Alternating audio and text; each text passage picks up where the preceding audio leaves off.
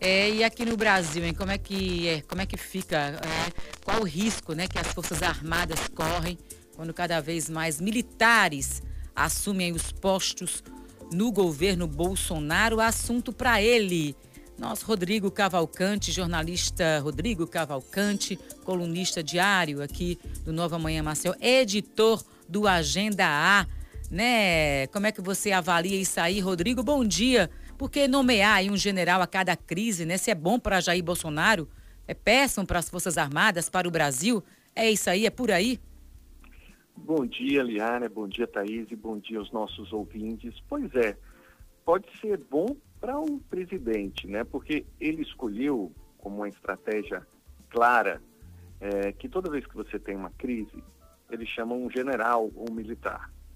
E, de certa forma, essa estratégia é boa para ele, por quê? Porque ele quer dividir a responsabilidade.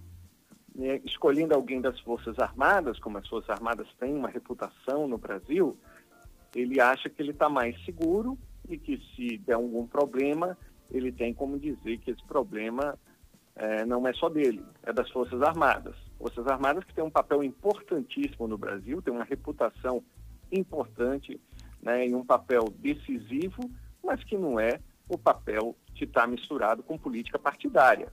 A história mostra com clareza que toda vez que os militares se aproximam demais da política, eles não melhoram a reputação da política. Na verdade, as Forças Armadas que saem com a reputação arranhada. E essa, o que a gente está vendo nos Estados Unidos, claramente você tem o quê?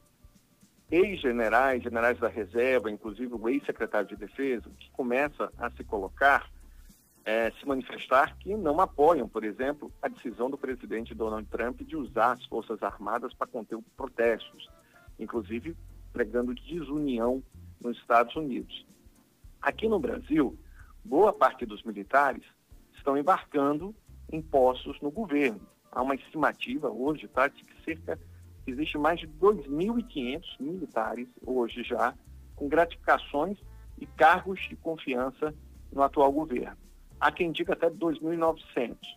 É, não há nada demais de você contar, e é importante, há várias funções operacionais que os militares, por tradição, na área de logística, na área de comando, na área de intervenções, têm um know-how enorme. Não é à toa que, por exemplo, mesmo nos Estados Unidos, após a Segunda Guerra, muitos ex-generais na época assumiram postos na administração porque a gestão de uma guerra logística né, era essencial na formação e isso qualificava muita gente, ou seja, você tem quadros de excelência. Mas ocupar o governo e ocupar a política a esse ponto que a gente está chegando, começa a colocar em xeque a própria imagem e reputação das Forças Armadas no Brasil.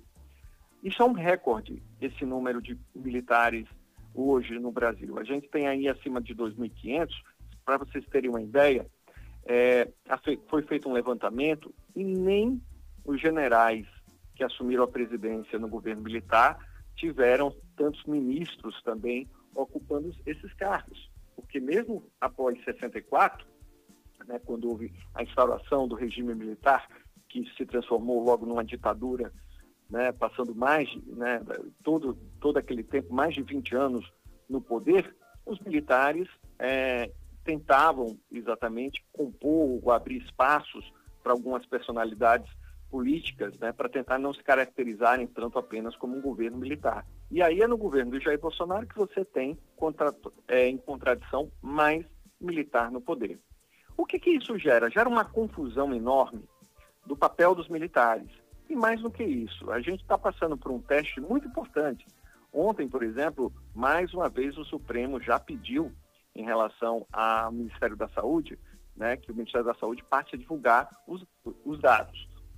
A gente está vendo essa eterna quebra de braço entre ministros do Supremo, etc., e muita gente no Brasil ainda tem uma confusão muito grande, sabe do que, gente? Uma confusão entre autoritarismo e autoridade. Há uma diferença enorme entre autoridade e autoritarismo.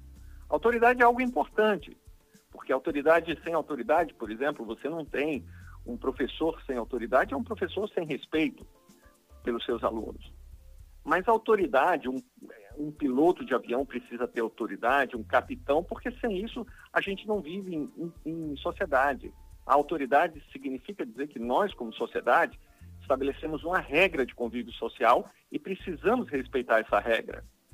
Isso, isso não significa, contudo, que essa regra, né, quando ela passa a ser imposta apenas pelo interesse de quem a impõe, aí você tem essa confusão que é exatamente o autoritarismo.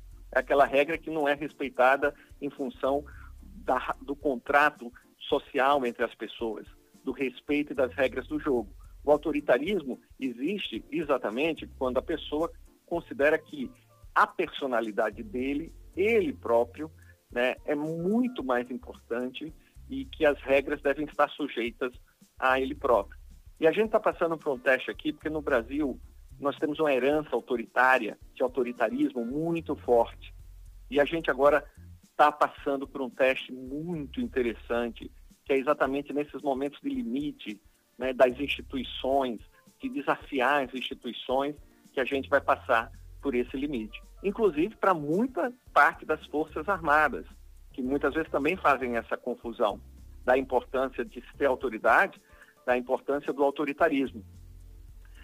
E agora que a gente vai passar por esse teste muito importante, vai ficando mais claro para as pessoas, inclusive para os cidadãos, fazerem realmente uma reflexão de que, seja nos Estados Unidos, o que esses generais estão dizendo contra o Trump, seja aqui no Brasil, quando o Bolsonaro passa da linha, a gente tem que deixar claro que a única autoridade que a gente, no fundo, respeita é a Constituição.